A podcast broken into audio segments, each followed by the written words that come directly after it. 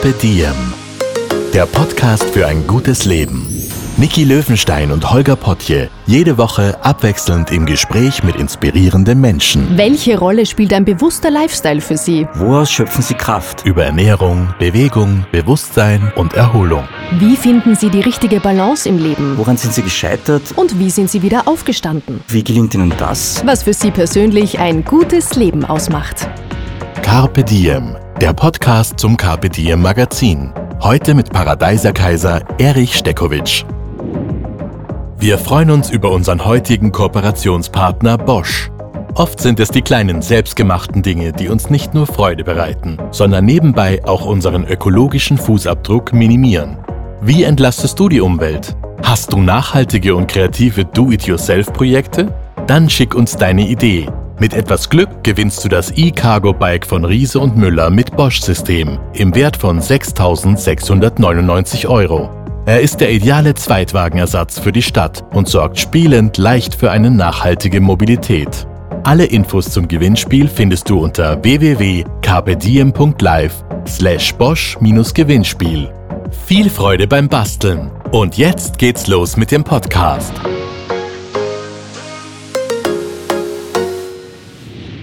Hallo und herzlich willkommen beim Podcast von Carpe. Wir sind heute im schönen Burgenland unterwegs und beschäftigen uns mit einer speziellen Pflanzenart, die man den Nachtschattengewächsen zuordnet.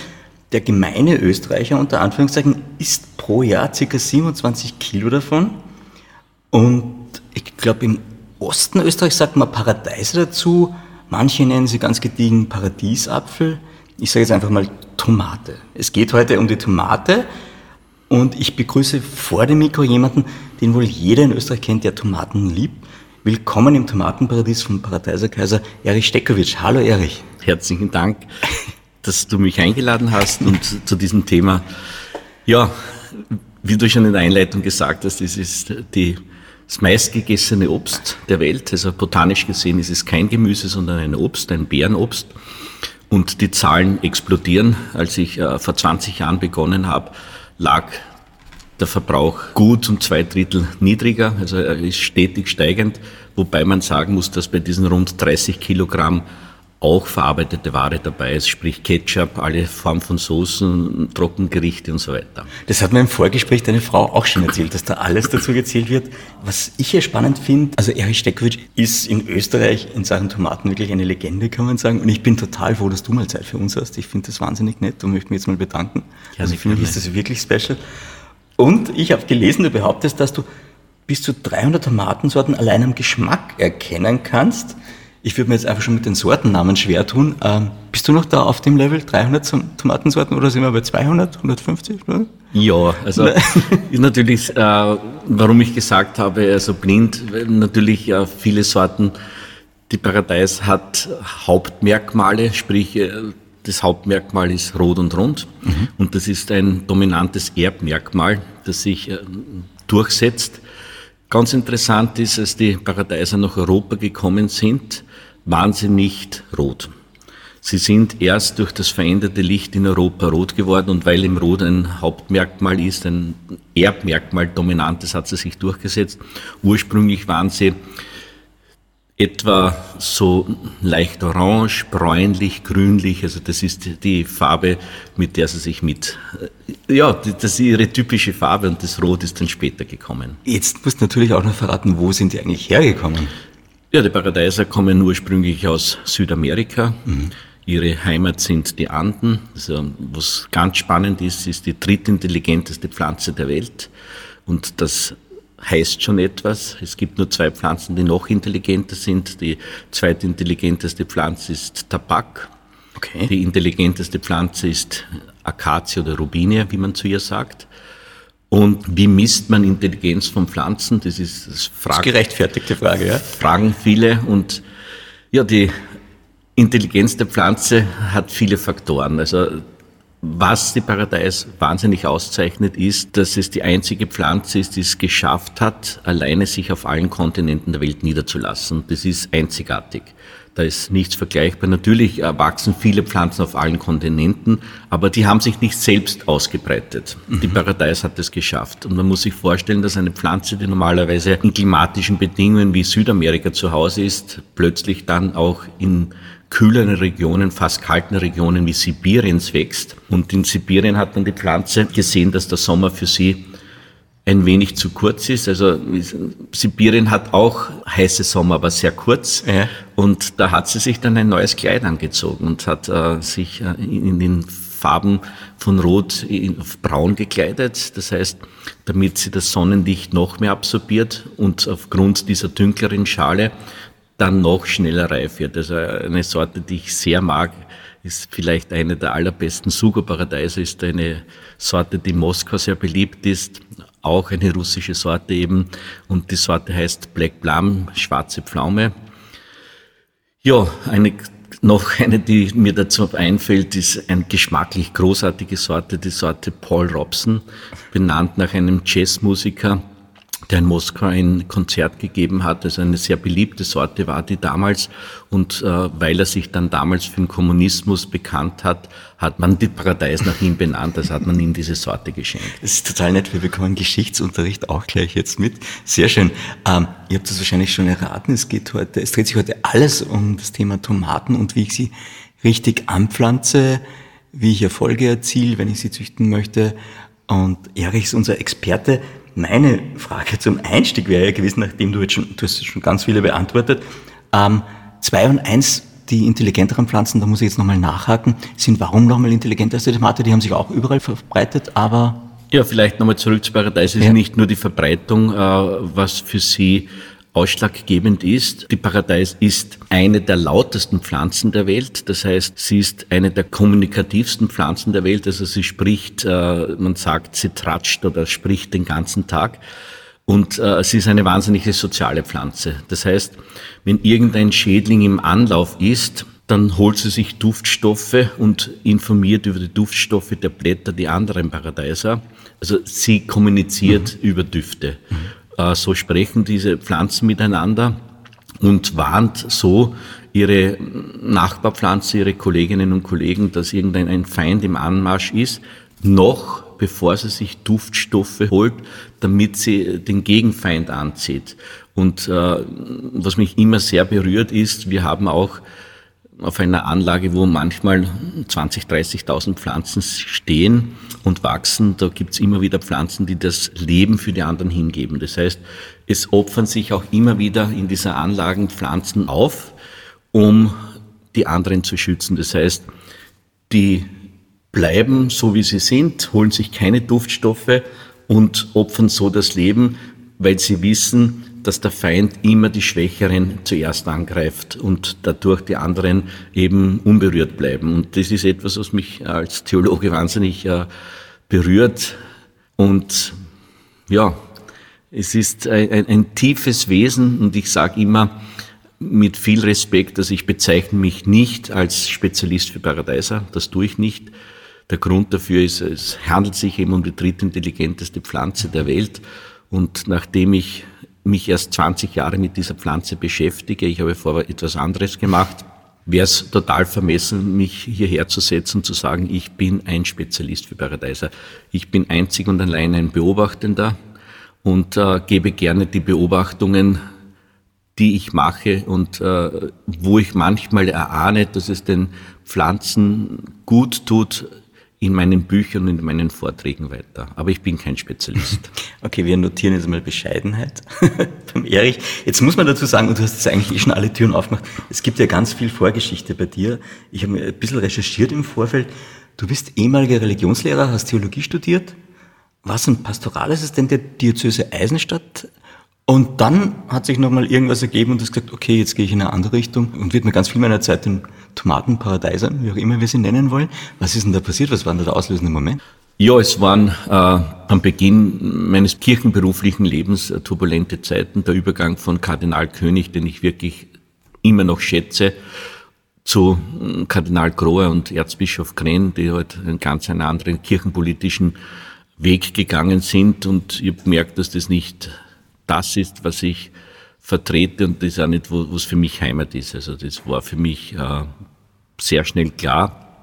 Ich habe mich dann äh, getrennt und bin dann nach meinem Zivildienst, den ich relativ spät gemacht habe, mit 35 habe ich entschieden, eben nicht mehr beruflich in die Kirche zurückzukehren. Bin heute noch ehrenamtlich tätig. Ich mache Wortgottesdienste in einem Altenheim. Du hast mir vorher gerade erzählt im Vorgespräch, du musst heute am Nachmittag auch nochmal raus. Um 16 Uhr ja. haben wir also alle zwei Wochen Sehr in einem gut. Altenheim und das, das, das erdet mich wahnsinnig, das muss ich echt sagen, weil ja, äh, ja, wie soll ich das sagen, also das, das man erahnt immer, was das Leben ist und, und wo es hingeht und es gibt Höhen und Tiefen im Leben und, und am, am Schluss bleibt immer die Frage, was bleibt von mir und, und was hinterlasse ich und vielleicht noch die noch tiefgreifendere Frage, wo man sagt, ja, gibt es ein Leben nach dem Tod oder gibt es irgendwas nach dem Tod?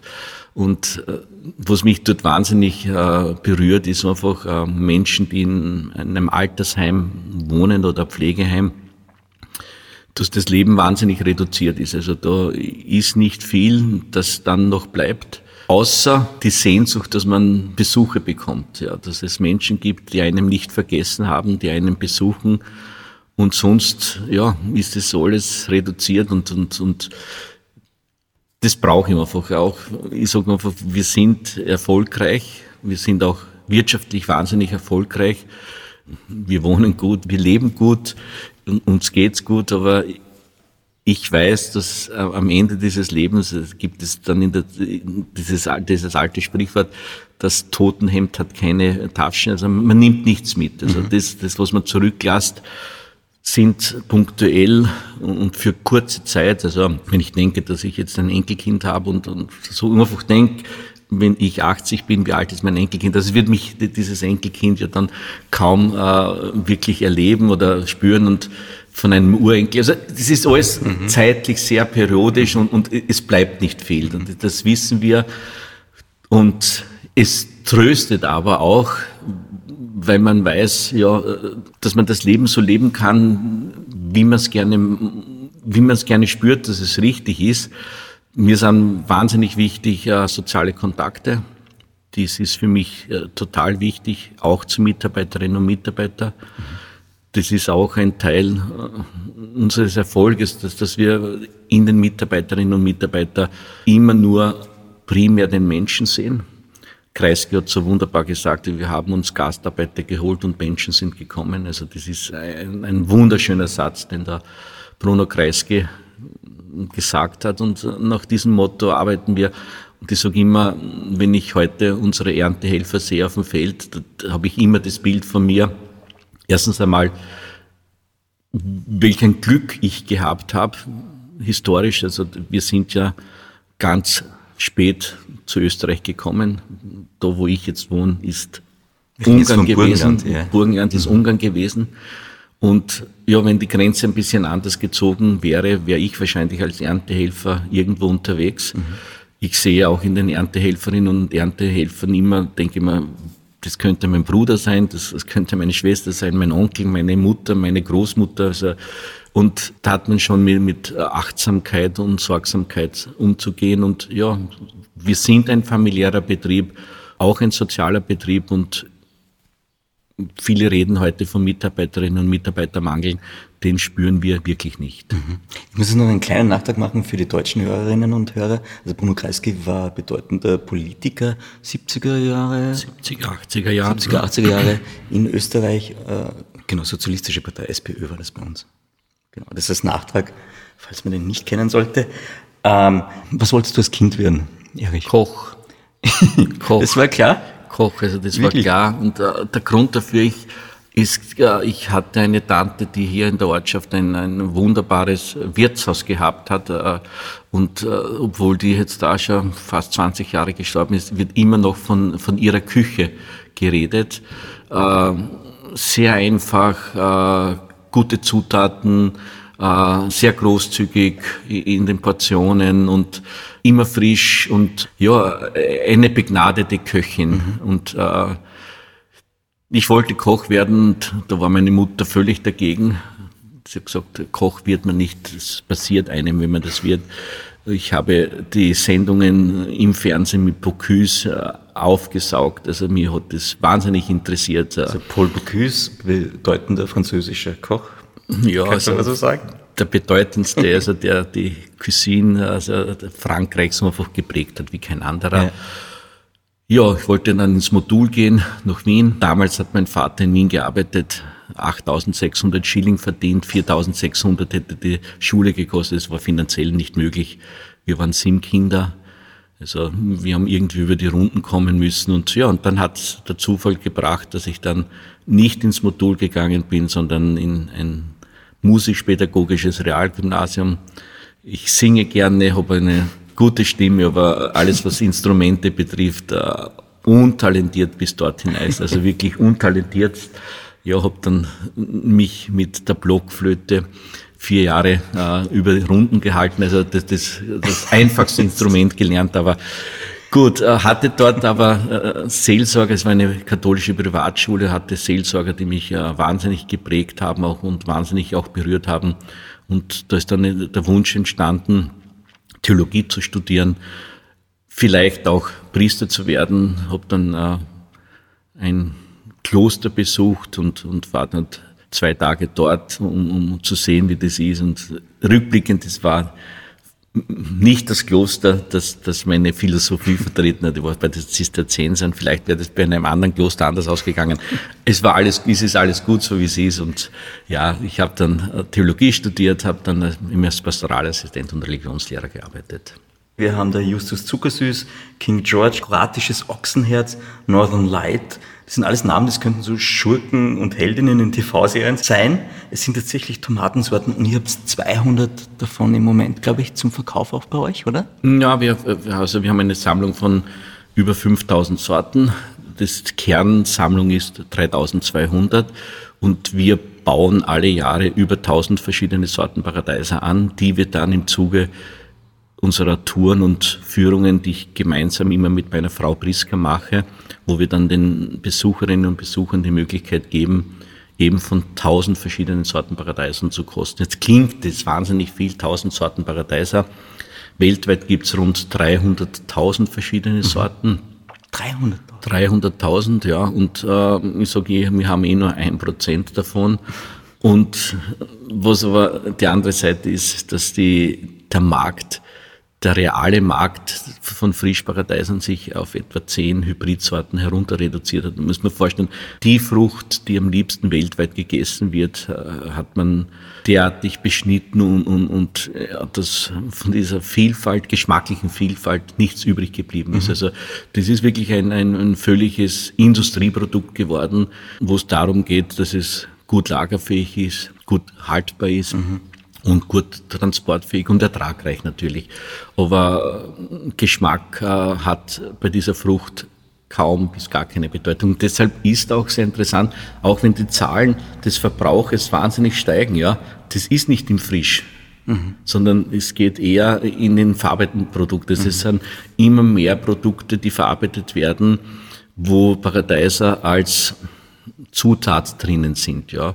Groß, der größte Markt ist natürlich China, wo dort großflächig produziert wird zu ganz günstigen, ja, unter ganz günstigen Bedingungen und, und, und Lohnkosten und so weiter. Es ist wirklich ein völlig Industrieprodukt geworden. Schade darum. Begeben wir uns mal gemeinsam auf den Tomatenpfad, weil einerseits will ich jetzt dann trotzdem noch den Moment erfahren, in dem du gesagt hast, okay, meine Zukunft sind Tomaten. Und ich gebe dich jetzt einfach mal in den Rang eines Tomatenflüsterers des Tomatenverstehers. Magst du erklären, weil ich im Vorgespräch mit deiner Frau haben wir auch schon ein bisschen diskutiert und da war das schon so, dass sie gesagt hat, naja, du hast einen grünen Daumen, du hast wahnsinnig viel Intuition, auch gerade was die Pflanze angeht, aber auch die anderen Pflanzen, die ihr äh, bestellt.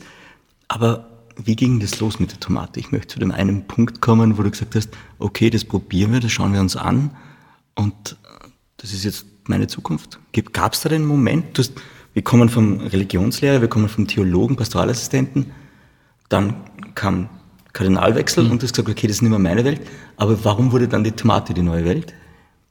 Paradies ist nicht äh, mein Liebkind. Das äh, muss ich an, an, dieser Stelle äh, äh, Was ist dein Liebkind? Das möchte ich jetzt wissen. Mein Liebkind, äh, Ist schwierig. Also äh, wenn Sie jemanden fragen, welchen Kind er am liebsten hat, wird jeder sagen, alle Kinder da gern äh, gleich lieb.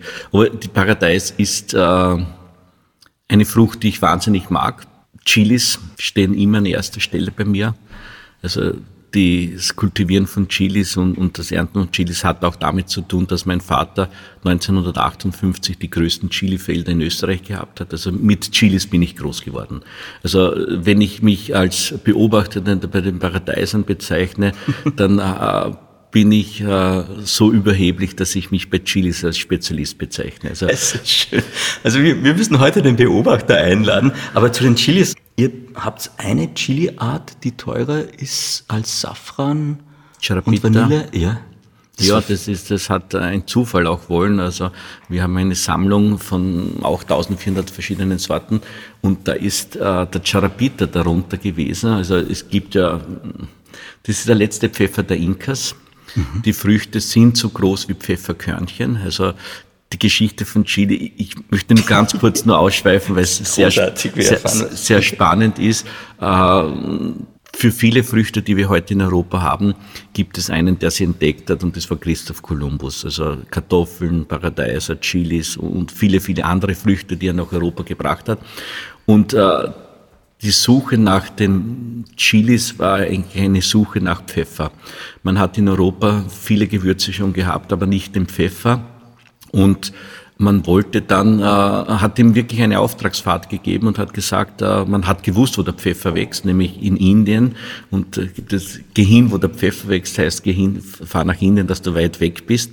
Und äh, jeder weiß ja, dass er Amerika durch Zufall entdeckt hat, weil er er war noch Indien, Indien und, gesucht und, eigentlich. Er hat Indien gesucht. Er schreibt dann sehr früh in sein Tagebuch, er sei sich sicher, dass er nicht das gefunden hat, nachdem er gesucht hätte. Er hätte aber etwas gefunden, das der Wirkung dessen, nachdem er gesucht hätte, sehr ähnlich sei. Er schreibt, es ist rot, es ist scharf, die Leute lieben es. Und äh, er nennt es dann Pepper, Red Pepper. Äh, jeder weiß, dass ein roter Pfeffer etwas anderes ist wie Chilis und äh, er war einfach wahnsinnig geschäftstüchtig. Er hat dann nicht gesagt, er hat den Pfeffer nicht gefunden, sondern er hat gesagt, er hätte eine andere Form von Pfeffer gefunden. Und im Österreichischen ist er das äh, schöne Wort noch Pfefferoni oder Pepperoncini oder Pepper. Also das ist dieses, ist, ist, dieses Wort ist geblieben und er bringt dann diese Früchte nach Europa und das war seine allererfolgreichste Reise, die er je gemacht hat. Also er konnte sich mit dem Geld, das er dann äh, gebracht, mit den Früchten, die er gebracht hat und dem Geld, was er dann verdient hat, viele neue Reisen finanzieren. Also man hat sie mit Gold aufgewogen, was nicht ungewöhnlich war. Jedes Gewürz, das kommt, äh, wurde mit Gold aufgewogen. Und so sind wir dann äh, in dieser Sammlung auf diesen Charapita gestoßen. Eine, das war der letzte Pfeffer der Inkas, eine, eine großartige Pflanze äh, mit großartigen Früchten. Die Pflanze, äh, ein schöner Busch, eine, eine sehr äh, kompakt wachsende Pflanze, die wunderbar in den äh, Töpfen und den Hausgärten mittlerweile zum Kultivieren ist. Und äh, uns ist es gelungen, diese Pflanze wächst normalerweise in den Regenwäldern Perus. Und uns ist es gelungen, diese Pflanze großflächig zu kultivieren. Und äh, die ersten Früchte, die wir dann geerntet haben, waren wirklich eine Sensation. Man muss bedenken, dass eine Beere in Amerika sehr beliebt äh, bis dorthin auch noch immer ist und im Frisch rund fünf Dollar kostet. Und äh, wenn man das hochrechnet, äh, sind sie weit über Safran und weit über Vanille gelegen, also teurer Goldpreis. Kilopreis, da rechnen wir ungefähr um die 30.000 Euro. Und äh, aber jedes Gewürz hat natürlich auch Inflation. Das heißt, sobald ein Gewürz äh, leicht zum Produzieren ist, wird es von anderen auch produziert. Aber wir waren die Ersten, die ihn um, um diesen Preis noch äh, verkaufen konnten. Mhm. Und äh, wir kultivieren die Pflanze nach wie vor und es geht uns bei all dem nicht um, um Preise und, und um sondern Suche nach dem besten Geschmack. Aha. Und diese Früchte sind großartig. Sie sind orange. Man trocknet sie, wir trocknen sie auch auf Steinplatten hier im Haus langsam und äh, man gibt eine Beere auf einen halben Liter Flüssigkeit oder äh, auf einen halben Kilo Fleisch oder eine Soße hinein. Und wenn man sie nicht aufbricht, so können auch kleine Kinder davon essen, von diesem Gericht. Es hat einen total tropischen, feinen Geschmack, das wirklich in diesen tropischen Früchten von Maracuja, Papaya, äh, Limetten hineingeht. Aber wenn man die Beere öffnet, sie ist in der Scoville-Skala, liegt sie bei neun, dann ist sie wirklich feurig scharf. Und ich vergleiche das immer mit Pfeffer. Sobald Sie Pfeffer ungebrochen, also im Ganzen in der Suppe mitkochen, ist es, ist es immer anders, wie wenn Sie die gleiche Menge mahlen würden. Ja, Chilis war und, und ist, ist, ist eine Riesenleidenschaft. Heißt aber nicht, dass ich Paradeiser nicht mag. ich habe äh, schon verstanden. Man müsste sagen, Erich sehen, er gestikuliert wild und ist wirklich leidenschaftlich beim Thema, beim Chili. Äh, ich finde es total schön, auch die Geschichte jetzt mit dem, dass man es auf zweierlei Arten eigentlich einsetzen kann. Also entweder aufmacht oder anders. Und dass da geschmacklich so, so Varianz drin ist, dass man sagt, da geht sich ganz viel aus. Ja? Das ist ein ganz, also das ist ein ganz viel Unterschied dann, ja. Ehrlich, wir müssen trotzdem zu den Tomaten heute. Wir dürfen zu den Paradeisern ja. kommen, aber es war der Ursprung, äh, unser Betrieb hat mit Chili begonnen. Mhm. Durch Zufall wollte es, dass der Achinoa zu uns gekommen ist und äh, wollte eine, eine Fläche von uns zur Verfügung gestellt bekommen. Auch kurz erklären, Achinoa ist praktisch so alte Samen, Ursamen? Achinoa ist, ist ein, ein Non-Profit-Verein, der sich äh, um alte Kulturpflanzen, um die Haltung alter Kulturpflanzen äh, beschäftigt, äh, vergleichbar in der Schweiz mit Pro Species Rara. In Deutschland mit dem Institut Gattersleben. Also es gibt viele Institute, auch in Amerika. Also das, der größte Pool für alte Pflanzen ist in St. Petersburg, mhm. das Pavlovsche Institut. Also mhm. das, das sind so Pools, wo man noch so alte Sorten bekommt und mhm. mit denen wir sehr eng zusammenarbeiten. Frankreich, meine Lieblingsorganisation ist Cocobelli, ist der Verein, der von Monsanto am meisten verklagt worden ist, rechtskräftig verurteilt worden ist, aber kein einziges Mal äh, bezahlt hat, weil sich kein Beamter gefunden hat, der die Strafe ratifiziert. Wirklich? Ja. Eine schöne Geschichte. Okay, schön. Ja, und Achinoa wollte eben äh, ein, ein, Feld zur Verfügung gestellt bekommen. Das haben wir getan und haben dann 73 verschiedene Sorten Paradeiser angebaut. Mich hat's nicht wirklich interessiert. Also ich bin da kaum hinausgegangen auf dieses Feld. Irgendwann ist dann ein Mitarbeiter gekommen und hat mir äh, eine Paradeiserpflanze gebracht und, und dann bin ich äh, wirklich fasziniert gewesen und noch heute fasziniert und ich habe sie dann zu meiner Lieblingsparadeiser ernannt, weil es mich eben zu den Paradeisern gebracht hat, die die Liebe äh, und die Leidenschaft geweckt hat. Und zwar die gelbe Johannisbeerparadeise, eine Pflanze, die etwa 1400 Jahre alt ist, ihr Ursprung wieder Peru ist, also Peru dürfte es uns angetan haben, wie der Charapita. Und äh, diese Pflanze kriegt, wenn man sie wachsen lässt, eine Größe von einem kleinen Auto, ja, einem, einer Fläche von einem VW Golf. Also so groß breitet sie sich aus, macht 6000 Früchte an einem Stock. Die Früchte haben einen ganz einen schönen, also sind teilweise so groß wie Stecknadelköpfe, aber auch so groß wie Riebissel und deshalb auch ihr Name Riebisselparadies. Für die Zuseher Johannisbeerparadeiser. Gut, äh, sie ist orange, hat noch diese typische Farbe, eben nicht das Rot, das äh, nicht für Europa typisch ist, sondern hat diese orange Farbe, ist eine unglaubliche Pflanze, also wirklich eine unglaubliche Pflanze und der Geschmack der Früchte geht hinein in, den Nusstönen, vor allem Haselnusston hinein und äh, ja, ist eine, eine wirklich eine, eine unbeschreiblich schöne Pflanze. Dann habe ich ein bisschen recherchiert. Man denkt 73 Sorten, wusste Achino hat 580 Sorten im Archiv. Habe dann herausgefunden, dass es im weltweit 300.000 Sorten gibt. Und für mich habe ich mir dann gedacht, so, es wäre doch mal schön, so wie 1001 Nacht, 1000 verschiedene Sorten anzubauen.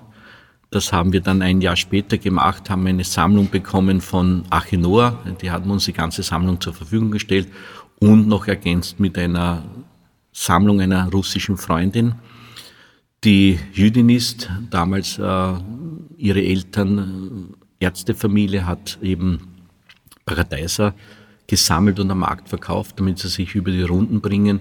Die haben dann Moskau verlassen und haben die Sammlung mitgenommen nach Deutschland. Und die Irina Zacharias, äh, die Päpstin in Deutschland von den Paradeisern, sehr bekannt, hat uns dann ihre Sammlung auch zur Verfügung gestellt und war sehr, sehr berührend, wie sie hat ja auch noch nie ihre gesamte, es waren 450 Sorten, noch nie ihre gesamte Sammlung gesehen, ausgebracht gesehen und ist dann mit Wohnwagen gekommen und hat dann wirklich eine Woche am Paradeiserfeld äh, campiert und, und, und konnte sich von dieser Sammlung, also mal zu sehen, was das bedeutet, sie auf einem Fleck zu sehen, ja, war ein unbeschreibliches äh, Erlebnis auch für uns. Ja, ein Jahr später dann 3200 verschiedene Sorten Paradeiser angebaut und ja. Auf wie, auf wie viel Hektar, darf ich jetzt mal fragen, wie viel Hektar habt ihr da? Wo ihr da? Wir haben das äh, damals angebaut auf etwa 5 Hektar. Okay. Das sind 50.000 Quadratmeter. Mhm. Haben am Anfang kulturtechnisch ähm, nicht alles richtig gemacht. Jetzt will ich was wissen. Ja, du hast nicht alles von Anfang an richtig gemacht, wirklich? Na, viele Fehler. Äh, ja, der Zufall wollte es. Das war 2003, der heißeste Sommer. Wir hatten eben den heißesten Sommer seit über 300 Jahren und ich bin vor einer Kulturpflanze gestanden, die wahnsinnig, die bis dorthin natürlich so, wie man sie in den, wie man es gekannt hat von den Büchern her, gegossen hat. Und dann irgendwann habe ich aber den, den, den, die Vernunft eingesetzt und mir gedacht, okay, jetzt, jetzt bin ich in einer sehr schwierigen Situation, gieße ich die Pflanze, dann wird dieses Obst, jeder weiß, was es bedeutet, wenn ein Kirschenbaum die Früchte reif sind und es regnet, platzen alle Früchte auf. Äh, bei Erdbeeren das Gleiche. Also Obst reagiert eben, wenn es reif wird und, und nass wird oder bewässert wird, einfach dadurch, dass es aufplatzt.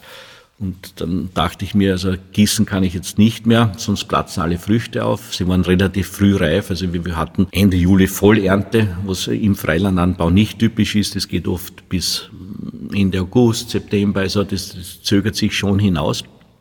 Dann dachte ich mir, wenn ich nicht gieße, dann werden die Pflanzen vertrocknen, absterben. Aber ich habe mich dann für das Nichtgießen entschieden, weil ich gedacht habe, okay, was tue ich mit aufgeplatzten Früchten? Da habe ich lieber äh, veränderte Pflanzen, aber ich kann die Früchte noch ernten. Habe aber dann gesehen, trotz dieser Hitze, muss man vorstellen, 300 Jahre hatten wir keinen so einen Sommer wie 2003, dass die Pflanzen ohne Gießen noch schöner werden. Also wir hatten dann eine wunderbare äh, Ernte und die Pflanzen haben es mir gedankt, dass ich nicht gegossen habe und gesagt, okay, wenn Sie den heißesten Sommer aushalten ohne Gießen, dann gießen wir auch künftig nicht mehr. 2004 war dann noch ein extremeres Jahr. Das heißt, es war ein relativ kühler Sommer, aber der Niederschlag ärmste Sommer, den wir erlebt haben. Also nach dem heißesten Sommer ist der trockenste Sommer gekommen. Wir hatten von 1. Juni bis 1. November keinen einzigen Millimeter Niederschlag. Also die Pflanze hat kein Wasser bekommen vom Himmel, genau in ihrer völligen Vegetationszeit. Und wir hatten eine noch schönere Ernte, also kühler Sommer. Früchte haben lange Zeit gehabt zum Reifen und haben sich dann äh, so ohne Gießen durchgekämpft. Und dann ist die Universität Innsbruck zu uns gekommen und konnte dieses Phänomen nicht äh, glauben und hatten uns gebeten, die Pflanze freizulegen. Und man hat gesehen, wenn Paradeiser nicht gegossen werden, dann entwickeln sie in innerhalb kürzester Zeit eine Wurzeltiefe von über zwei Metern, eine Wurzellänge von 800 Metern, ein Wurzelgewicht von über 35 Kilogramm. Und ja, eine sehr intelligente Pflanze eben, ja. Und wir sind weltweit der einzige Betrieb, der Tomaten nicht gießt. Das ist ja genau das Spannende. Also zwei Dinge, wo du es gesagt hast mit, dem, äh, mit den Wurzeln und dem Vernetztsein, das hat mich an Bäume erinnert und wie die miteinander kommunizieren, wo du auch gesagt hast, das ist eine soziale Pflanze, weil sie warnen sich gegenseitig. Bäume machen das ja auch, habe ich gelernt bei einem Podcast von uns. Ähm, und jetzt gleichzeitig zu der normale klassische Pflan Pflanzenlehre ist bei Tomaten doch genau gut gießen und ausgeizen, ausgeizen, weil dann kann die Pflanze mehr wachsen und hat mehr Früchte und wird größer. Bei dir ist es genau das Gegenteil, hast du gesagt, oder? Ja, also das mit dem Gießen kann man heute wissenschaftlich belegen, dass das die Pflanze nicht mag. Okay, Erich, Punkt. aber wenn ich jetzt eine Tomate habe und ausgenommen, da muss ich noch dazu ja, genau. sagen, ausgenommen sind natürlich Pflanzen, die in Töpfen wachsen, genau. die nicht die Möglichkeit haben, auf eine Wurzeltiefe von zwei Metern zu kommen. Das heißt, im Topf muss man gießen. Ja. Man kann wunderbar in Töpfen kultivieren. Also ich, ich bin ein, ein wirklicher Fan von auch Kultivieren von Töpfen. Das funktioniert wirklich gut. Aber da muss man gießen, dem Topf keine Untertasse geben. Und was ganz wichtig ist, der Topf muss eine Mindestgröße haben von 80 bis 120 Liter, so dass sich die Pflanze, man muss sich vorstellen, die Pflanze entwickelt eben ein Wurzelgewicht bis zu 35 Kilo und das geht in einem 10 Liter Topf nicht. Das heißt, Unterscheidung generell mal, wenn wir es im Topf auf dem Balkon oder Hochbeet haben, dann sehr wohl gießen. Wie oft gießt du dann? Oder Im Hochbeet nicht. Also wenn das Hochbeet, das reicht wieder. Hochbeet äh, verbunden ist mit der Erde. Es gibt auch ähm, Hochbeete, die auf, auf Beton oder Fliesen stehen oder auf Platten stehen. Dann muss man auch gießen, weil das ist ein, ein großer Topf. Im Topf kann man relativ äh, gut gießen, also man sollte ja immer in den Morgenstunden gießen. Mhm. Es ist ein völliger Irrglaube, der in den Büchern steht, dass die Blätter nicht nass werden dürfen. Also man kann durchaus, also man sollte durchaus so gießen, dass die Blätter auch gewaschen werden. Mhm. Ich sage immer, man darf eines nie vergessen, es handelt sich um die drittintelligenteste Pflanze der Welt. Und ich sage, wenn diese Pflanze es nicht schafft, dass sie nasse Blätter bekommt, dann wäre sie nicht von Russland nach Amerika oder von Amerika nach Russland gekommen. Also das war ein weiter Weg und äh, ja. Gut, äh, in den anderen, in einem Folienhaus, wenn man sie im geschlossenen Raum kultiviert, da empfehlen wir einen Liter pro Woche pro Pflanze, also etwa zehn Liter in ihrem ganzen Paradeiserleben. Okay, das ist nicht viel.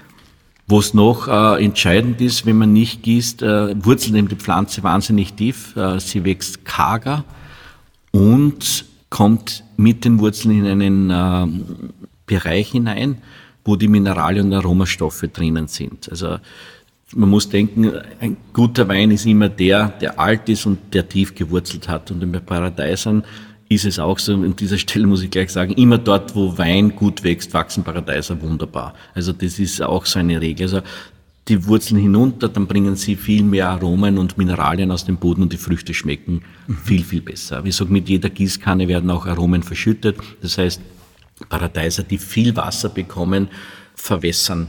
Also man verwässert Geschmack, das, ja. den Geschmack und das Aroma der Paradeiser. Okay, wenn wir es kurz zusammenfassen für die Hörerinnen und Hörer, Regeln sind, wenn man es im Freiland hat, wo es tief runterwurzeln können, wenig bis gar nicht gießen? Also wie gar viel nicht. Gar nicht. Also, gar nicht. also wir, wir gießen die Pflanzen auch nicht ein. Okay. Das heißt, wir haben eine Pflanze, man pflanzt immer ganz, ganz kleine Pflanzen, also nicht großgewachsene Pflanzen, mhm. sondern ganz kleine Pflanzen.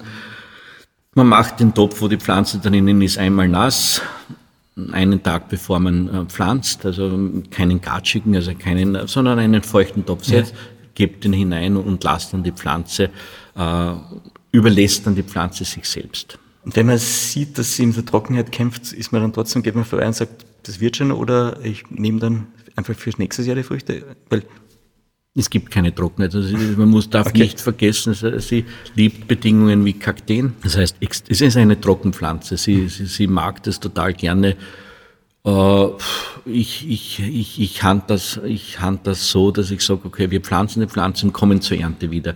Ich besuche das Feld ganz selten, mhm. Ähm, um auch nicht äh, in die Versuchung zu kommen, zu entdecken oder meinen zu müssen, dass die Pflanze leidet. Ich bin ja da sehr boshaft. Äh, ich möchte, dass die Zuseher und Zuhörerinnen und Zuhörer mich jetzt nicht missverstehen, aber ich meine das jetzt ganz ernst. Ja. Ich bin völlig äh, der Meinung, dass äh, Pflanzen beim Anblick der Gärten und der Gärtnerin den Kopf hängen lassen. Schönes Bild auf jeden Fall, ja, okay. Nicht, weil sie äh, nach Wasser Sehnsucht haben, sondern weil sie einfach angefressen sind, wenn sie muss man sich vorstellen, eine, die drittintelligenteste Pflanze wird äh, in vielen Gärten und vielen Töpfen gequält bis ans Ende und der Anblick dieser Quäler äh, führt dann dazu, dass die Pflanze die Blätter hängen lässt. Es ist nicht oft, es ist mit Sicherheit nicht der, der Wassermangel, sondern der Anblick des Gärtners. Sehr schön. Ähm Gut, wir haben uns gemerkt, wir besuchen unsere Tomatenpflanzen am Freiland sehr selten. Am Balkon ist es einfach öfter, weil wir da müssen öfter wir am Balkon sind. Also genau. keine Untertasse geben, so dass Warum das, keine Untertasse? Dass, dass, dass die Pflanze niemals Ab. im stehenden Wasser ist, mhm. sondern dass die, die es abrinnen kann.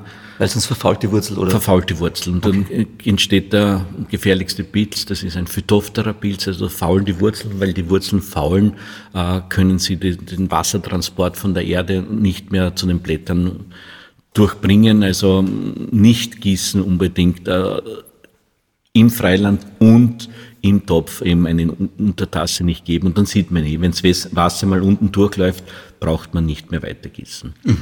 Sie hat noch zwei Eigenheiten, die auch wichtig sind. Also in Wahrheit hat die Pflanze drei Eigenschaften, die sie total mag. Und wenn man diese ihr schenkt, diese Bedingungen, dann äh, hat man immer reiche Ernte. Das eine Punkt war im Nicht-Gießen. Was sehr interessant ist, die Pflanze mag keinen Standortwechsel. Sie ist selbstliebend. Das ist ganz selten bei Pflanzen, dass sie immer Jahr für Jahr am gleichen Standort wachsen möchten. Es gibt Untersuchungen aus dem Russischen heraus, die nachweislich belegen, wenn eine Pflanze immer am gleichen Standort wächst, dass sie immer schöner wird, vor allem ab dem siebten Jahr merklich schöner. Äh, hat damit zu tun, ich erkläre es vielleicht ein bisschen philosophisch, äh, am Ende einer Saison bleiben ja die Wurzeln in der Erde. Es wird ja nur das, das Laub weggeräumt, das dann kompostiert wird.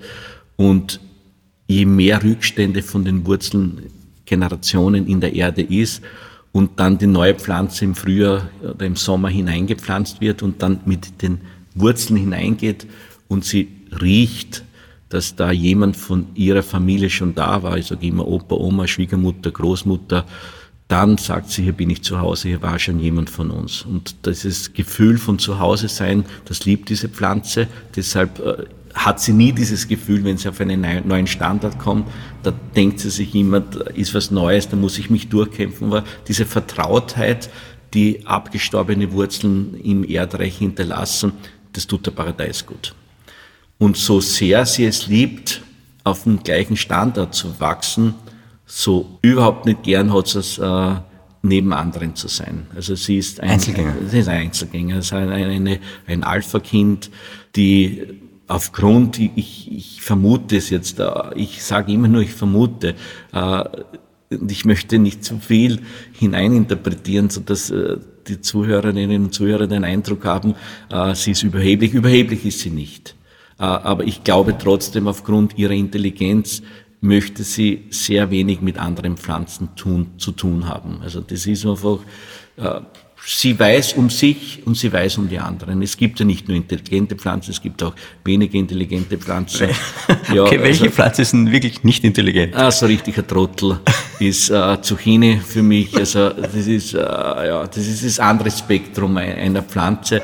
Äh, nach zehn Früchten stirbt er meistens ab, kriegt immer, immer trockene Blätter, Ver vergisst man ihn zu ernten, wenn die Früchte riesengroß. Also äh, es ist keine, äh, keine Leuchte unter den Pflanzen. Okay. Und äh, in Wahrheit, sie mag niemanden um sich. Äh, sie verträgt sich mit Basilikum nicht nur kulinarisch, also am Teller, mhm. sondern auch beim Wachsen. Das hat aber auch damit zu tun, dass Basilikum auch eine trockenliebende Pflanze ist und viele das auch nicht wissen. Basilikum oft sehr viel gegossen wird. Also Basilikum ist auch eine Pflanze, die mit äh, weniger durchkommt.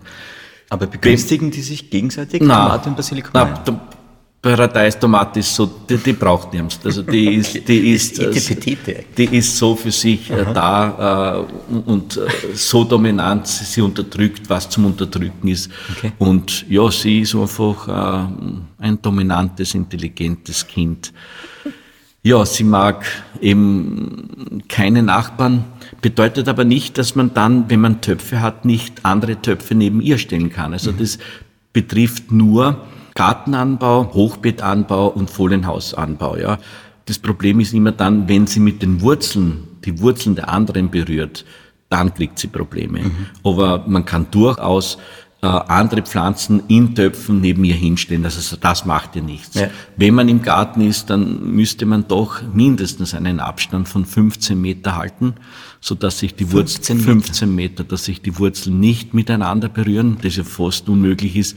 In einem Hochbeet ist sie mit Sicherheit nur eine solitäre Pflanze. Das heißt, im Hochbeet äh, sollte sie mit keinen Nachbarn stehen. Also da sollte man ihr ein eigenes Hochbeet machen, wo man natürlich äh, viele Sorten mischen kann, also mit ihren Kolleginnen und, und, und, und, und äh, Familienangehörigen fühlen sie sich sehr wohl. Ich, ich mache immer provokant bei den Führungen, pflanze ich immer sehr gerne Pflanzen aus Amerika und Russland nebeneinander, sehr gerne auch die Sorte, äh, die Rose von Libanon, neben einer israelischen Sorte, dem, dem Zwerg Israel. Und dann sage ich bei den Führungen immer, äh, das ist auch eine politische Antwort, die uns diese Pflanzen geben. Also die Pflanzen, die können miteinander, egal welcher politische Richtung sie, aus welchen politischen unterschiedlichen Ländern sie kommen, also die Pflanzen können und zeigen es uns, aber sie mag nicht mit anderen Kulturpflanzen nebeneinander sein. Aber wenn ich jetzt ein Hochbeet habe, wie viel kann ich da jetzt einflussen? Weil 15 Meter Abstand kann ich da nicht halten. Eine Pflanze braucht viel Platz, das ist auch noch ein wichtiger Punkt. Eine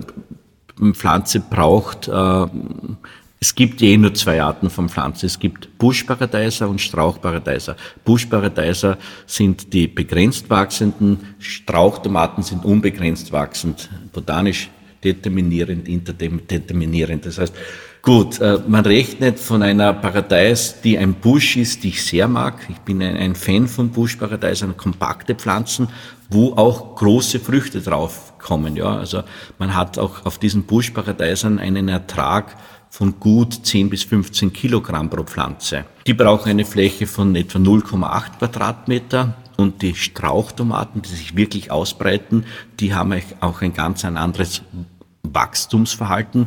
Also die machen Früchte, blühen, dort kommen wieder Früchte. Also blühen und blühen und tragen und tragen. Das macht die Buschparadeis nicht. Die Buschparadeis setzt in der Regel zwei Blütenansätze an, das heißt zweimal zum Ernten, wird in der Industrie sehr gerne verwendet, wenn man dann mit einem Erntegang alles nach Hause bringt. Die Strauchtomate blüht, blüht, blüht, die braucht aber eine Fläche von mindestens vier bis fünf Quadratmeter mhm. pro Pflanze. Und dann kann man sich ausrechnen, wenn man ein Hochbeet hat, dann kann man dann auch noch die Seitenwände dazu rechnen, weil man die Pflanze ja heraushängen lässt. Und dann weiß man, wie viele Pflanzen man in ein Hochbeet hineinbringt, wenn man durch 4,5 oder 5 äh, dividiert. Ähm, was ich jetzt bei, bei euch am Betrieb gelesen habe, ihr legt Stroh drunter. Ihr tut es auch nicht irgendwie stützen, sondern ihr lasst es wirklich am Boden wuchern. Ihr habt Stroh drunter. Und das hat aber was mit dem Burgenland zu tun, speziell und mit dem Boden da, glaube ich, mit der Trockenheit. Aber es gibt jetzt auch Gebiete, also vielleicht können wir es für beide beantworten, die Variante, die du machst. Und wo, wo es jetzt mehr regnet, was man da machen kann. Ich glaube, Steine oder so, ich bin mir jetzt nicht sicher. Wir machen es bei uns im Betrieb so, dass wir sie kultivieren, am leichtesten beschrieben wie Erdbeeren. Das heißt, die Pflanze wird gepflanzt, nachher wird Stroh gelegt. Das Stroh hat drei Funktionen. Wir sind ein Biobetrieb, äh, das heißt, der Boden wird einmal abgedeckt, damit äh, die Unkrautsamen, die im Boden sind, nicht zum Keimen kommen und die Kultur sauber bleibt. Zweiter Grund ist, nach einem Regen trocknet das Stroh wahnsinnig schnell auf. Das heißt, die Blätter und die Früchte sind dann im Trockenen, was die Pflanze ja sehr liebt. Sie ist ein, trockenes Kind. Und das Stroh hält aber auch im Boden die Feuchtigkeit. Das ist ein anderes Kulturleben im Boden drinnen, wie wenn die Erde da ist. Stroh wärmt sich auch. Äh, und in der Nacht ist es auch sehr entscheidend. Das heißt, die Paradeiser haben bei uns länger warm, wie wenn wir kein Stroh haben, weil der Boden dann das Stroh einfach die Wärme den Pflanzen in der Nacht weiter schenkt. Mhm. Aber in, in, Gebieten, wo es äh, relativ viel regnet, und das sind viele Gebiete in Österreich, ich denke jetzt an die Südsteiermark, ich denke an den Salzburger Schnürlregen, ich denke an den bayerischen Raum, viele Gegenden, wo es halt im Sommer dann regnet, äh, da empfehlen wir diese Variante mit dem Stroh überhaupt nicht. Mhm. Auch deshalb nicht, äh, wenn Sie vielleicht Nacktschnecken in Ihrem Garten haben. So, das, das ist wirklich auch ein Paradies für Nacktschnecken. Wir haben einen Kunden, der kultiviert seine Paradeiser in Bayern, äh, in Erding. Ich kannte diese Ortschaft nur vom Erdinger Weißbier. Und ganz, ganz schlechte Bedingungen. Also neben einem Fluss, neben einem Wald, viel Regen und er hat mir dann Fotos gezeigt von seinem Haus, wo die Nacktschnecken bis äh, ans Obergeschoss seines Hauses, im zweiten Stock, bis zur Dachrinne hinaufgeklettert sind. Also wirklich äh, schlechteste Bedingungen. Er hat dann äh, in einer Führung von mir gehört, dass die Paradeiser ursprünglich nicht in der Erde wächst. Also das ist, die wächst normalerweise in ihrer Heimat auf Steinfelsen. Es ist kein äh, erdbetonte Pflanze, sondern sie wächst normalerweise nicht in der Erde. Und deshalb lässt sie sich in der Industrie so wunderbar kultivieren auf diesen Steinmatten. Also da, hat sie, da sieht sie ja keine Erde, sondern sie wächst in diesen Steinmatten drinnen. Und das kann man natürlich nutzen. Das heißt, nachdem man weiß, dass die Pflanze keinen Standort wechseln möchte, sucht man sich den sonnigsten Platz in seinem Garten und sagt, okay, für die nächsten Jahre und Jahrzehnte, solange ich Paradeiser kultiviere, werden diese Pflanzen an diesem Ort hier wachsen, unterlegt diesen Ort dann mit Steinen.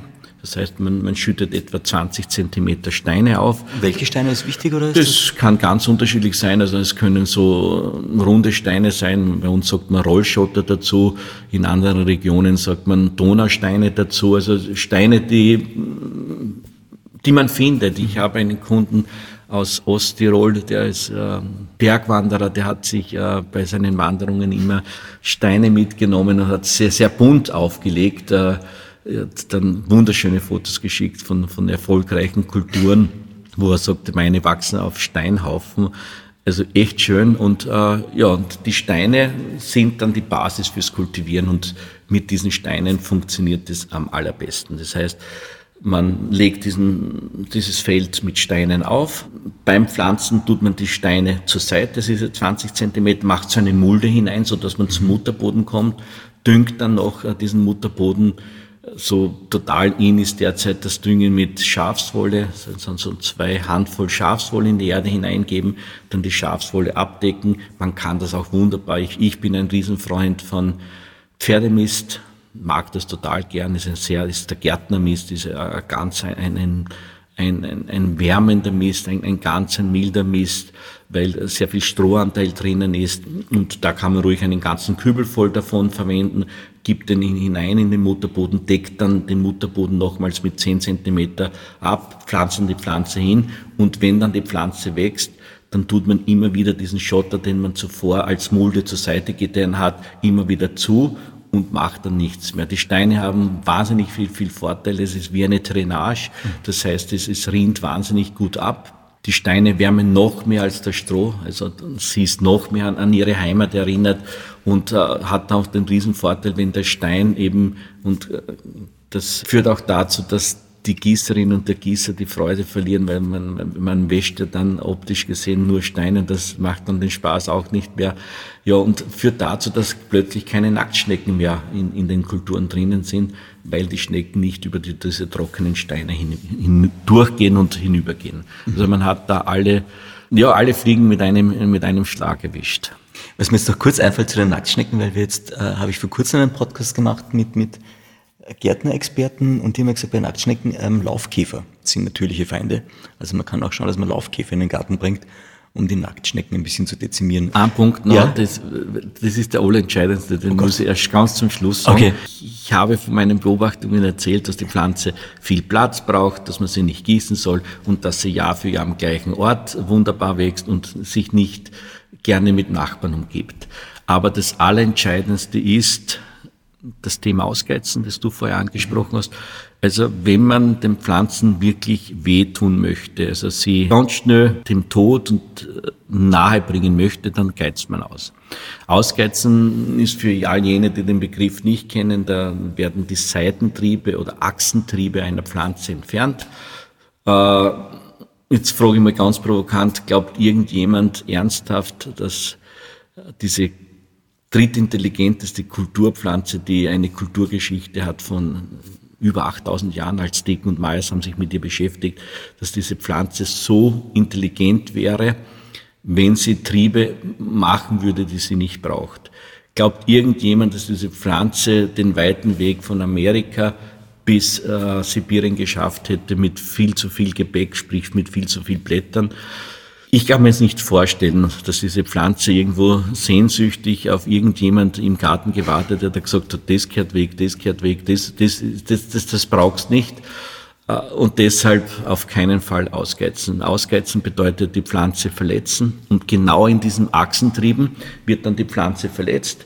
Wenn es dann regnet oder tauig ist, rinnt genau äh, von beiden Seiten vom, vom, vom Stiel der Pflanze und von dem Blatt, das diesen Seitentrieb äh, um, umgibt, das Wasser genau in diesen, in diesen Bruchstellen hinein, infiziert sich und dort entstehen dann die Pilze.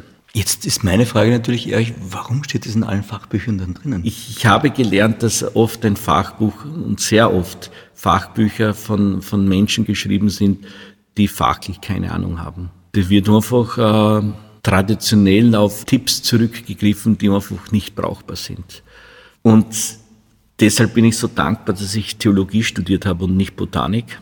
Und ich habe den theologischen und nicht den botanischen Weg gewählt, eine, an eine Pflanze heran, heranzugehen und ich halte das mit all den Pflanzen.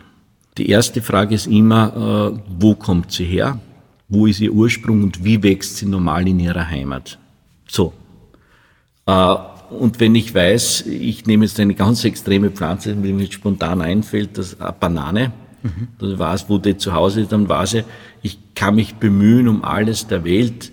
Ich werde Bananen im Burgenland nicht kultivieren können. Also werde ich diese Pflanze nicht kultivieren. Wenn aber eine Pflanze bei uns wächst, bin ich immer noch gezwungen, die Frage zu stellen, wo kommt sie ursprünglich her und was sind ihre grundsätzlichen Bedingungen. Es muss ja einen Grund haben, dass eine Pflanze einen Ursprung hat. Und der Ursprung sind eben die Bedingungen, die diese Pflanze ermöglichen. Das heißt, äh, Voraussetzungen zu schaffen, die dieser Pflanze gut tun und die für sie lebensnotwendig sind. Und dann kommt für mich, und das ist der allentscheidende Punkt, der philosophische Zugang zu einer Pflanze. Und das bedeutet für mich einzig und allein, Pflanzen so sein zu lassen, wie sie sind. Nichts eingreifen, sondern darauf vertrauen und die Gewissheit zu haben, dass diese Pflanze in Wahrheit viel intelligenter ist wie ich selbst und die Pflanze das wunderbar für sich schafft. Nochmal zurückgriffen auf dieses Thema Ausgeizen. Ja, stellen Sie sich vor, Sie sind eine Pflanze mit ihren, jeder Mensch hat Eigenschaften und hat eine Art, groß zu werden. Und dann kriegen Sie einen Partnerin oder einen Partner, der den ganzen Tag an Ihnen herumzupft und sagt, das gefällt mir nicht, das gehört weg, das brauchst nicht, diese Eigenschaft, diesen Trieb, ja, es, es ist zermürbend und, und, und, und zerstört einem, ja. Und ich sage immer, wenn ein Gärtner und eine Gärtnerin es schafft, so sein zu lassen, wie es ist, dann äh, ist er ein erfolgreicher Gärtner und eine erfolgreiche Gärtnerin. Es ist in Wahrheit es braucht bei diesen Pflanzen nicht viel, einen Standard. Natürlich muss man diese Sachen wissen, wie viel Wasser, wie viel Platz, welche äh, Pflanzen, mit denen es sich umgibt, und dann äh, lasst man die Pflanze sein. Ich sage immer, vielleicht ist irgendjemandem schon aufgefallen, dass spontan eine Paradeiserpflanze im Garten aufgeht, weil jemand einen Kern verloren hat. Das sind meistens die schönsten, weil sie am spätesten vom Gärten entdeckt worden sind. Ich formuliere es jetzt mal salopp, also wenn sowas wie zehn Gebote sind jetzt wahrscheinlich nicht zehn, aber für Tomatenpflanzen, für Paradeiser gibt, was ich jetzt für mich notiert habe und du kannst bitte ergänzen. Also Problem bei Hobbygärtnern ist die Ungeduld ganz oft. Also zu früh raussetzen sollte man jetzt die Stecklinge nicht, oder? Kann man das so sagen? Oder ja, wie die Ungeduld ist immer äh, eine, eine Tragödie bei Gärtnerinnen und Gärtnern. Ja, aber ja. zu früh raussetzen, das ist ein Fehler, den man sehr früh draufkommt äh, gefriert ab. Äh, wir leben davon, von den Ungeduldigen. Wir verkaufen ja auch Pflanzen und äh, wir lieben ungeduldige Gärtner, weil wir da öfters verkaufen können. Also welche Temperaturen, ab welchen Temperaturen kann man es denn raussetzen? Ich glaube, du bringst es auch mit den Eisheiligen in, in Verbindung. Ja, äh, trotz Klimawandel, heuer waren es nicht, aber kann man sagen, äh, trotz Klimawandel merkt man trotzdem, dass die Eisheiligen pünktlich sind. Das heißt, äh, zwischen 10. und 14. Mai sind immer die Eisheiligen. Sommer in sieben von zehn Jahren kommen die mit Sicherheit. Also man wartet diese Eisheiligen ab. Es gibt jetzt im Vergleich zu früher gute Wetterprognosen, die schon zehn Tage davor. Natürlich, wenn man da merkt, am, am 10. Mai, aufgrund dieser Prognosen, dass kein Frost kommt, kann man hinaus. Also mhm. das ist jetzt kein Muss, aber man sollte das wirklich gut beobachten.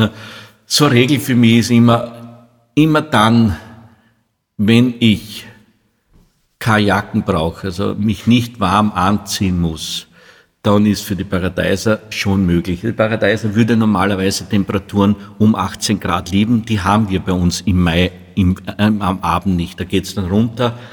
Deshalb ist das Kultivieren in kühleren Regionen, ich denke jetzt an eine Gegend, die ich wahnsinnig mag, das Waldviertel. Das Waldviertel unterscheidet sich vom Burgenland dadurch, dass es früher kalt wird, aber dafür länger kalt ist. Und da kann man wunderbar mit Töpfen kultivieren. Also der Topf hat schon einen Riesenvorteil. Das heißt, im Topf kann ich früh beginnen zum Kultivieren und die Pflanze auch schon freilassen und den Topf, wenn es wirklich gefährlich wird, über Nacht hineinstellen und am Tag wieder hinaus. Aber mit den Temperaturen wirklich nicht. Eine Pflanze, die aufgrund von einer Temperatur einen Schaden bekommt hat, ist irreversibel. Also die leidet ihr ganzes Leben dann. Okay, aber so 10 Grad oder wo ist denn die Deckelung, wo man sagt, das müssten wir reinstellen in der Nacht? 4, 5 Grad hält sie so. aus, ja. Wirklich, hm. tatsächlich, okay. Aber bei 4, 5 Grad ist es oft gefährlich, es, es sind noch mal 4 und dann kann es schon 3, 2 auch haben. Also ich würde so unter 10 Grad dann hineinstellen. Vor allem in der Anfangsphase. Dann später ist es nicht mehr so gefährlich, wenn sie schon kräftiger ist. Ich habe noch gelernt, als Regel Pflanzen Platz geben Viel Platz. Mhm. Viel Platz nämlich, genau. Sie wachsen lassen, also nicht eingreifen, sondern beobachten, so wie es du auch schon gesagt hast. Nicht ausgeizen, das haben wir jetzt auch gelernt. Äh, Also ausgeizen ist mit Sicherheit das Allertödlichste, was man tun kann. Mit, mit Sicherheit. Okay. Nicht zu viel gießen, beziehungsweise gar nicht gießen, wenn man es im Freiland hat, wo sie Wurzeln machen kann tief. Und der Platz an der Sonne, oder der ist extrem Das ist ein. Sonnenkind. Also sie, sie wächst im Halbschatten nicht oder kaum. Sie braucht wirklich Platz. Viel, viel Platz und viel, viel Sonne. Also sie ist wirklich ein Sonnenkind. Jetzt, wir sind jetzt schon bei über einer Stunde, wir haben es echt geschafft, uns zu verplaudern. Ich habe jetzt noch ein paar ganz kurze Fragen, bevor die Fragen, die das Leben stellt, kommen, die es bei uns immer den Schluss dann ausmachen. Ähm, worauf muss ich denn beim Lagern aufpassen? Gibt es da etwas? Kühlschrank ist schlechte Idee, oder? Gut. Äh, Wir fangen bei Null an, oje. wir haben Erdbeeren und das war so ein, so ein Erlebnis, das ich immer gerne erzähle. Wir haben Erdbeeren geerntet, bringen die Erdbeeren nach Hause, kommt eine Kundin und sagt, wie lang kann man die halten, die Erdbeeren? Und ich sage zu ihr, kaufen Sie es zum Essen oder zum Halten. Also ich würde überhaupt Obst und Gemüse in keine Lagerung schicken. Eben deshalb nicht, weil, wenn ich selbst Paradeiser kultiviere, die beste Lagerung am Stock ist. Das heißt, äh, wenn es ist, hole ich es rein und wenn es nicht ist, lasse ich es am Stock. Und dort hält sie am Stock mit Sicherheit 20 Mal so lang wie irgendwo in der Küche, irgendwo in einem Kühlschrank. Kühlschrank ist sowieso ein Tabu. Man weiß, äh, dass das Aroma der Paradeiser wahnsinnig abnimmt und verloren geht, wenn es äh, im Kühlschrank ist. Ist auch der Grund, äh, mit die Paradeiser im Supermarkt, die wirklich einen langen Kühlweg haben, ja kaum noch etwas schmecken. Also nichts lagern. Im Herbst ist es dann trotzdem interessant, äh, im Herbst, wenn äh, ich sehe, dass der Frost ist, ich nicht mehr Tag für Tag äh, vom Garten die Paradies oder vom Topf hineinnehmen kann. Irgendwo muss ich mich entscheiden, okay, es ist jetzt da untertags auch schon Dauerfrost. Dann empfehle ich sogar, das machen viele Kundinnen und Kunden von uns, die Pflanze als Ganzes auszuziehen eine Stehleiter zu haben, wo man dann die Pflanze drüber hängt. Und so kann man dann die Paradeiser durch auch noch einen Monat nachreifen lassen. Sie haben natürlich nicht mehr den intensiven Geschmack, wie wenn sie in der Sonne gereift sind, schmecken aber immer noch viel, viel besser wie eine Paradeiser aus dem Supermarkt. Okay, sehr gut, danke. Und äh, zum Schluss vielleicht noch Weiterverarbeitung. Ihr macht ja ganz viel. Ja, Paradeis hat äh, einen Inhaltsstoff, der wahnsinnig wertvoll ist, ist Lycopin. Und Lycopin hat wieder eine Eigenschaft, die man nützen sollte, nämlich Lycopin ist hitzeresistent. Das heißt, äh, jetzt ganz provokant gesagt, wäre mit Sicherheit das Ketchup eines der wertvollsten Lebensmittel, die es geben könnte, wenn es dementsprechend gemacht wird. Ja, wenn nicht so viel Zucker drinnen wäre und wenn es nicht den Ursprung hätte, von wo es herkommt. Das heißt, äh, die Paradeis selbst hat, was Aromen betrifft, aber auch Vitamine natürlich im frischen Zustand am höchsten, aber dieses Lycopin, das antikarzinome Wirkungen hat, das ist ein Antikrebsmittel und man hat, es gibt Studien, die, die nachweislich belegen, wenn Menschen täglich äh, drei Paradeiser essen, dass sie kaum oder viel seltener an Krebs erkranken, wie Menschen, die nicht so viel Paradeiser essen. Ich, diese Studie möchte ich gar nicht überbewerten, weil es immer die Frage ist, woher sind die Paradeiser und so weiter und so fort. Aber grundsätzlich ist ein Inhaltsstoff drinnen, nämlich das Lycopin, das äh, sehr gesundend und, und, und heilend ist.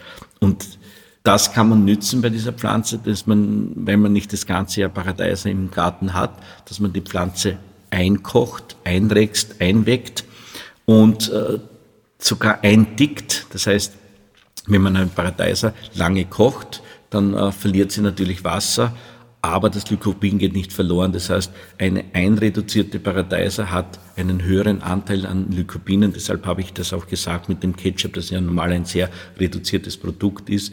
Tomatenmark, großartig. Äh, gibt es eine, eine, wunderbare Möglichkeit, also wirklich eine tolle Möglichkeit. Äh, In, Sizilien wird das gemacht, dann wird eine, eine saubere Tischplatte, Holztischplatte gemacht. Man ähm, kocht Paradeiser zunächst einmal, reduziert sie und dann wird diese Reduktion auf eine Holzplatte aufgestrichen, macht einen Insektenschutz drüber, dass eben die Fliegen nicht angezogen werden und dann wird das heruntergekratzt und wirklich ganz eine dicke, intensive Pasta, die man sich da selber machen kann. Und das ist äh, was Gesundheit betrifft, also wirklich ein, ein Wundermittel. Okay. Und das sollte man nützen und, und kann man wunderbar nützen. Wir kochen gerne ein, also wir holen die unterschiedlichen Geschmäcker auch dadurch heraus, dass wir auch mit Marinaden arbeiten, aber wir machen auch Ketchup mit nur zwei Prozent Zucker. Mhm. Das ist, das ist nur ein Start, dass sie zum Karamellisieren kommt.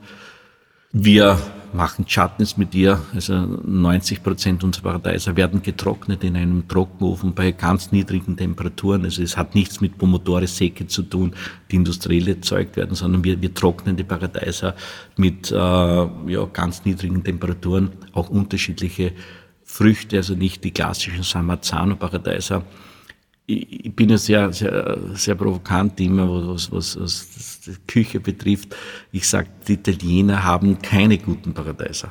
Ursprünglich. Sie können, wunder sie ja. können wunderbar kochen wie keine anderen. Das heißt, sie, und das ist das, was ich vorher schon erklärt habe, sie äh, erzeugen den guten Geschmack nicht dadurch, dass sie gute Paradeiser nehmen, sondern sie erzeugen den guten Geschmack dadurch und den wertvollen Geschmack dadurch, dass sie stundenlang kochen. Und diese Paradeise ist eine der wenigen, die das, die, wo sich die Inhaltsstoffe intensivieren. Und ja, und das sollte man unbedingt nützen. Äh, magst du noch kurz sagen, welche Angebote gibt es denn bei euch jetzt praktisch am Hof? Weil ihr macht ja ganz viel und bietet ganz viel. Ihr habt, glaube ich, Workshops und. Ja, wir, wir starten mit, mit Pflanzen im, im Frühjahr. Das mhm. heißt, wir bieten da immer 250 verschiedene Sorten an.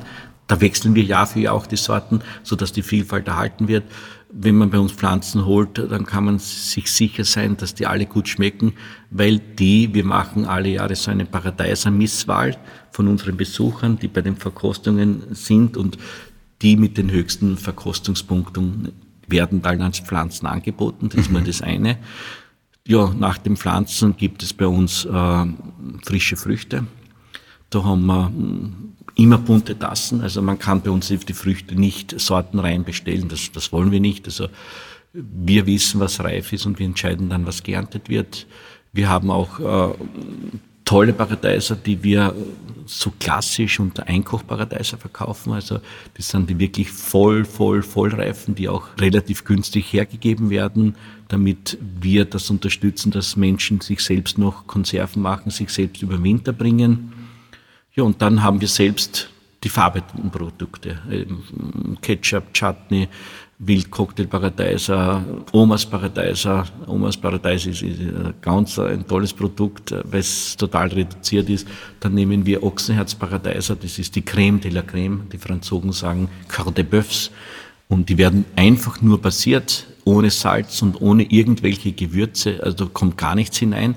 Die werden einfach nur passiert und dann pasteurisiert. Und wenn jemand zu Hause keine Zeit hat zum Einkochen, ja, wo es auch gut funktioniert, weil sie im ein Beerenobst ist, man kann die Frucht auch einfrieren und dann auch immer wieder im Winter verarbeiten. Das funktioniert auch wunderbar. Und es gibt aber auch Live-Workshops bei euch, oder man kann mit euch aufs Feld gehen, oder wie funktioniert das dann? Wir machen in den Sommermonaten, sprich äh, Mitte Juli bis Ende Oktober. Am Anfang sind die Paradeiserführungen, dann sind die Chili-Führungen. Das ist natürlich ganz ein anderes Thema, weil Chili kann man nicht so viel verkosten wie Paradeiser. Aber wir machen immer gemeinsam, die Brisk und ich, und da sind wir wirklich stolz, weil ich glaube, dass es kein Unternehmen gibt, das immer äh, von den Verantwortlichen, sprich von den Chefs des Unternehmens äh, begleitet wird. Und wir machen dann Führungen, die in der Regel so dreieinhalb Stunden dauern, wo ich viele praktische Tipps gebe, wo es auch darum geht, wir haben bei diesen Workshops zwei Gruppen. Die einen kommen, äh, das sind die, nicht missverstehen, aber das sind meist die Militanten, die, die Hobbygärtner, die einfach die besten Sorten sich holen möchten, die besten Tipps, das am besten funktioniert, ja, ist nicht immer einfach mit ihnen. Äh, und die anderen sind äh, die kulinarisch Interessierten, also die, die Gourmets. Die, die, wir haben wirklich viele Kunden, die gar keine Paradeiser kultivieren und äh, ja, und die gar keine Paradeiser kultivieren und einfach nur wegen dem Geschmack kommen. Wir haben sogar Menschen, das ist immer sehr berührend, die Paradeiser überhaupt nicht mögen und uns dann wirklich persönliche äh, Briefe schreiben, muss ich sagen, dank dieser Führung haben sie, sind sie auf den Geschmack von Paradeisern gekommen. Ja, das, das ist dann für mich, also das Allerschönste, wenn, wenn das gelingt. Ja, und wo es dann die Möglichkeit gibt, eben von tausend Sorten Paradeisern zu essen, wo man möchte und wie man isst, so viel man möchte, ja. Und äh, das, ist, das machen wir seit fast 20, seit 20 Jahren und äh, berührt mich immer wieder und mache ich sehr gerne und das bedarf aber auch Zeit. Also das geht nicht in einer halben Stunde und in einer Dreiviertelstunde. Und weil wir so viel Zeit von unseren Besucherinnen und Besuchern verlangen, kommen auch wirklich nur die, die es wirklich interessiert. Und das macht es spannend. Mhm. Das klingt total spannend. Ja, wir haben es geschafft. Wir sind bei den drei klassischen Fragen bei uns im Podcast. Die erste ist immer, ähm, was braucht ein gutes Leben für dich? Was macht es aus? Das Leben braucht Menschen um dich, die dir gut sind und die sich äh, über das freuen, wie du bist, ohne ständig an dir herumzuzupfen. Es braucht gute Lebensmittel und da bin ich sehr reduziert. Also der Mensch braucht in Wahrheit vier Lebensmittel, die in bester Qualität sind.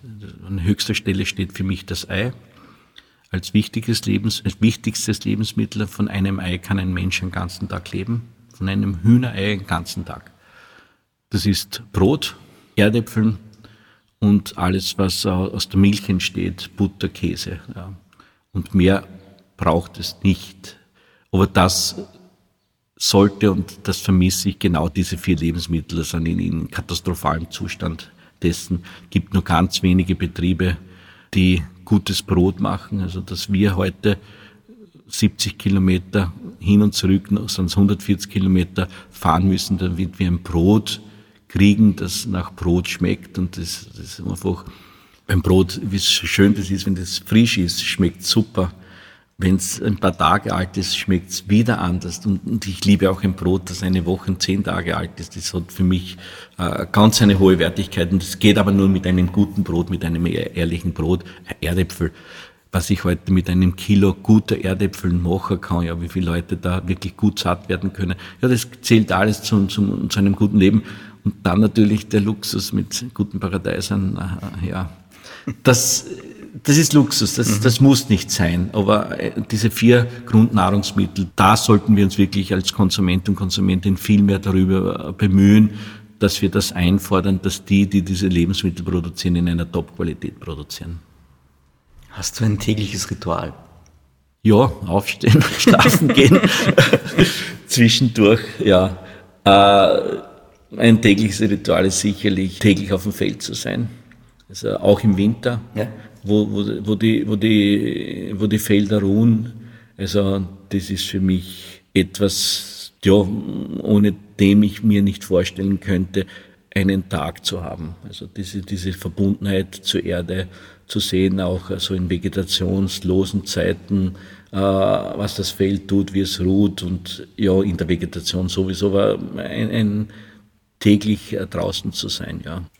Gibt es ein Sprichwort oder Zitat, das immer wieder mal zum Thema wird bei dir im Leben, das immer wieder aufploppt, das da ist? Ja, also ein, ein, ein Satz, den, der, der, mich sehr trägt, ist auch aus dem Alten Testament. Da, da kommt das Wort fürchte dich nicht 365 Mal vor in der Bibel, als hätte man für jeden Tag dieses fürchte dich nicht programmatisch dort hineingeschrieben, aber es ist ein, aus dem Alten Testament eine, eine Erzählung, wo Jeremia nicht weiß, was er tut und wo dann Gott ihm sagt, fürchte dich nicht, ich bin bei dir, egal was du vorhast.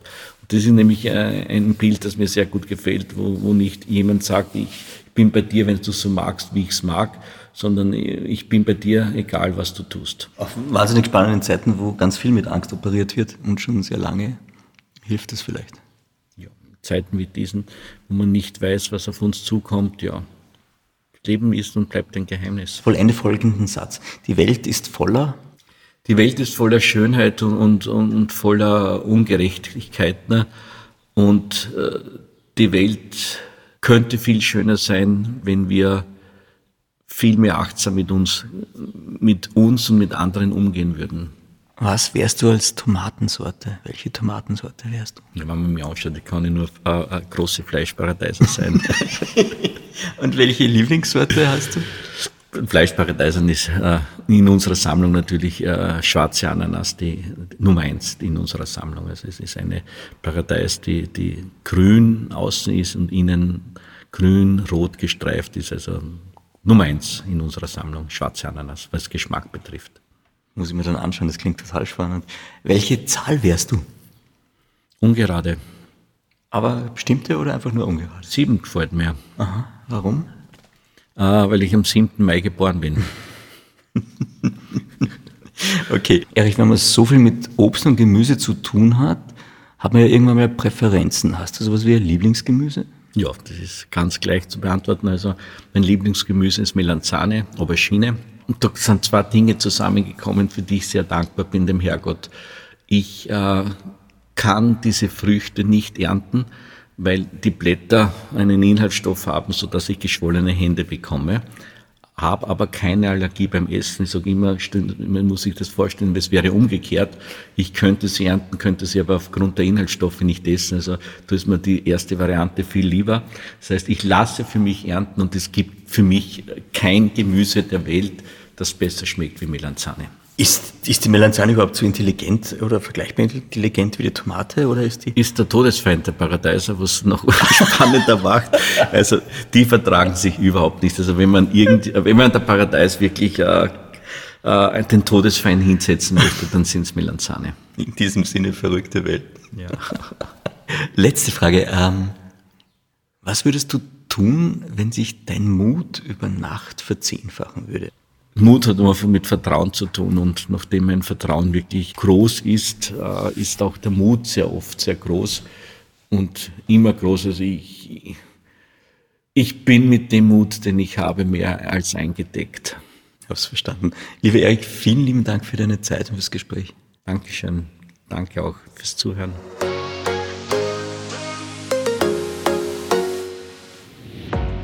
Ja, ich, wir sind im Abspann, niemand hört uns mehr zu. Das freut mich. Jetzt habe ich wieder meine persönliche Frage.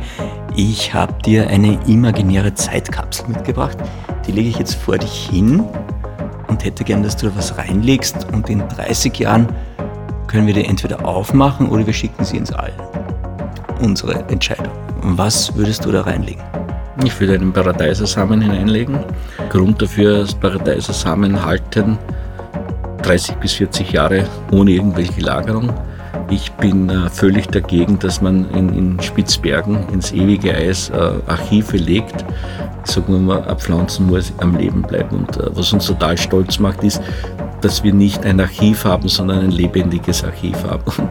dass dieser Samen nach 30 Jahren aus dieser, aus dieser Kapsel herausgenommen wird, äh, sich positiv verändert hat. Mein Weißparadeiser wenn man Paradeiser anbaut aus nicht jungen Samen, dass sie bis zu 30 Prozent höheren Ertrag haben als frische Samen. Mir fehlen die Worte, wir sind raus. Dankeschön. Bitte.